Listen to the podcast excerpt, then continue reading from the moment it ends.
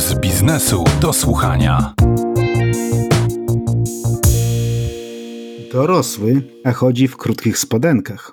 Ucieka przed odpowiedzialnością. Ilu takich facetów jest w naszych rodzinach i firmach? Pragnienie, by nie dorosnąć, rozlało się niczym plama oleju na wodzie. O syndromie Piotrusia Pana mówi Michał Gębal, przedsiębiorca, menedżer, a przede wszystkim, jak lubi podkreślać, mąż i ojciec. Jak poważny jest to problem?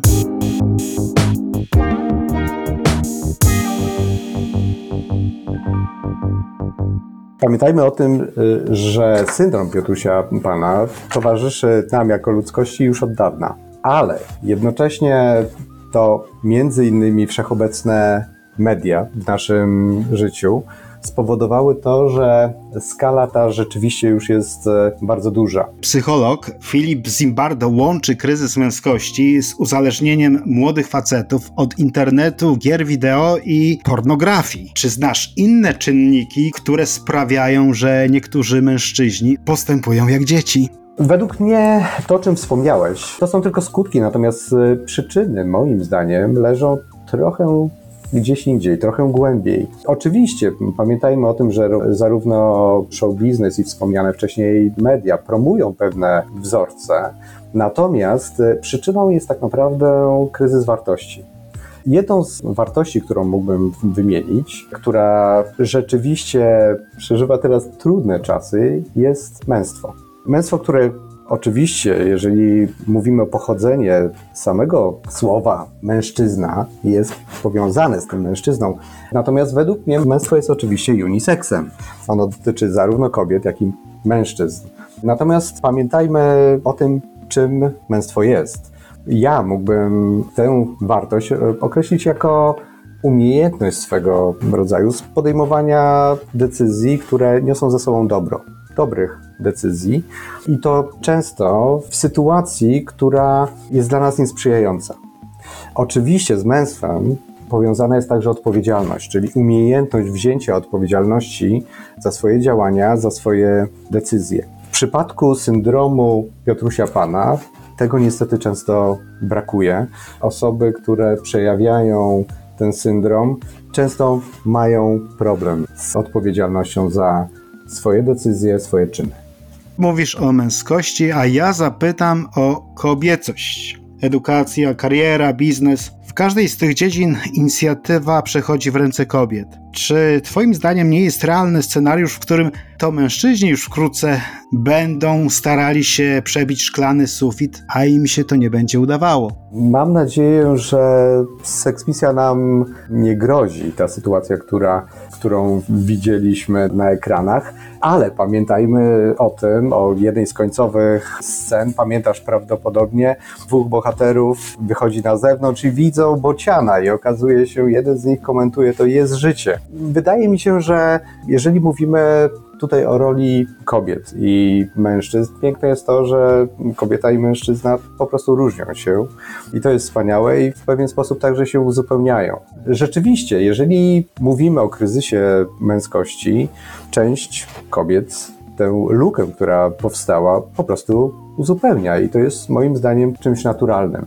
Pamiętajmy o sytuacji, której doświadczyliśmy, pokolenie naszych dziadków, być może także rodziców, czyli sytuacja, której doświadczyli po wojnie kiedy rzeczywiście wielu mężów, wielu ojców zginęło i to bardzo często właśnie wtedy matki, babcie musiały przejąć e, obowiązki właśnie po tych, których zabrakło w domu.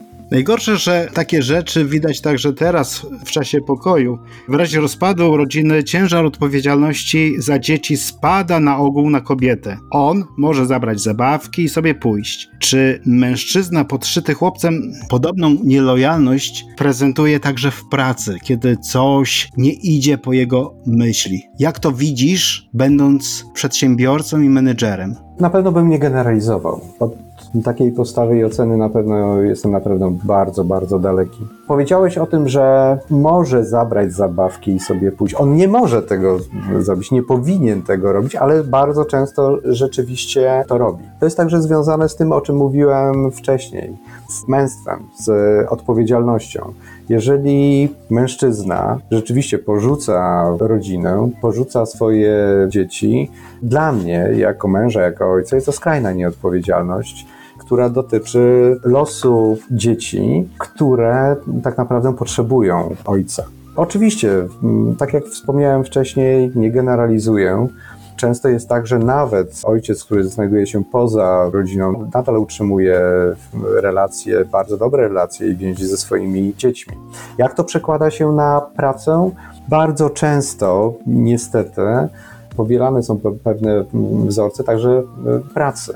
Natomiast nie zawsze. Tak jak e, mówiłem, każdy przypadek powinniśmy traktować e, osobno, ale wydaje mi się, że prawdopodobieństwo w przypadku takiej osoby tego, że będzie także nielojalny w pracy jest większe. Spotkałem się z przeciwnym poglądem, a mianowicie takim, że życie w Nibelandii, w tej krainie wiecznej beztroski, gadżetów, zabaw tyle kosztuje, że Piotruś Pan no, musi na to zarobić.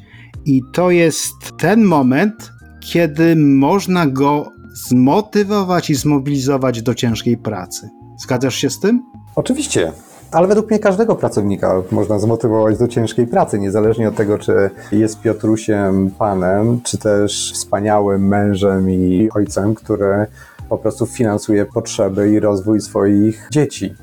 Tutaj tak naprawdę większej różnicy bym nie widział, ale biorąc pod uwagę efekt pracy, który jest efektem materialnym, czyli samym wynagrodzeniem. Pamiętajmy o tym, że tutaj możemy mieć do czynienia z innym aspektem Piotrusia Pana, czy też osoby, która Piotrusiem Panem nie jest w pracy, czyli samym autorytetem. Autorytetem, który z reguły zbudowany jest właśnie na mądrości, na doświadczeniu i wcześniej wspomnianej przeze mnie odpowiedzialności, a także wolnością człowieka, tą wolnością, która jest właściwie rozumianą. I oczywiście mądrością, której nie możemy utożsamiać wyłącznie z wiedzą. I jeżeli mówimy o autorytecie, to prawdopodobnie osoba, która nie jest odpowiedzialna i pracownicy to widzą, nie będzie dla nich także autorytetem.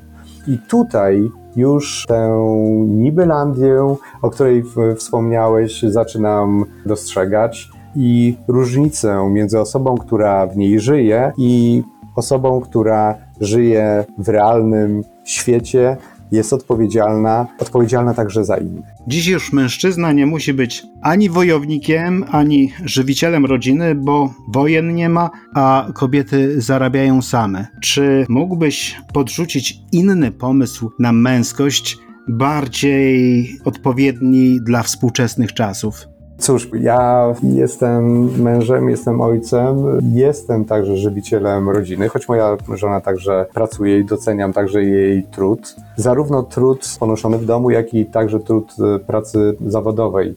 I nie zgadzam się z tym poglądem, bo w moim otoczeniu jest wielu mężczyzn, którzy są wojownikami. Oczywiście oni nie walczą i mam nadzieję, że nam to nie grozi, choć akurat nagrywamy ten podcast i rozmawiamy w sytuacji, która rzeczywiście, wydaje mi się, niesie pewne niebezpieczeństwa, potencjalne niebezpieczeństwa dla naszego kraju, dla Europy, ale mam nadzieję, że do tego oczywiście nie dojdzie. Natomiast pozytywnym wojownikiem, który po pierwsze walczy zaczynając od samego siebie, walczy ze swoimi słabościami, walczy także o dobro swojej rodziny, stara się także zmieniać swoje otoczenie. Także biorąc w cudzysłów tego wojownika, wydaje mi się, że każdy mężczyzna nim po prostu jest, niezależnie od tego, czy wokół nas panuje wojna, czy też nie. Bądź pozytywnym wojownikiem, mówi Michał Gębal przedsiębiorca, menedżer, a przede wszystkim, jak lubi podkreślać, mąż i ojciec. Aktywista społeczny, zmieniający oblicze polskiej edukacji. Bardzo dziękuję i pamiętajmy o tym, bądź pozytywnym wojownikiem. Jest to także cytat z jednego z moich ulubionych rockmenów, czyli Muńka Staszczyka Stilaw. Dziękuję.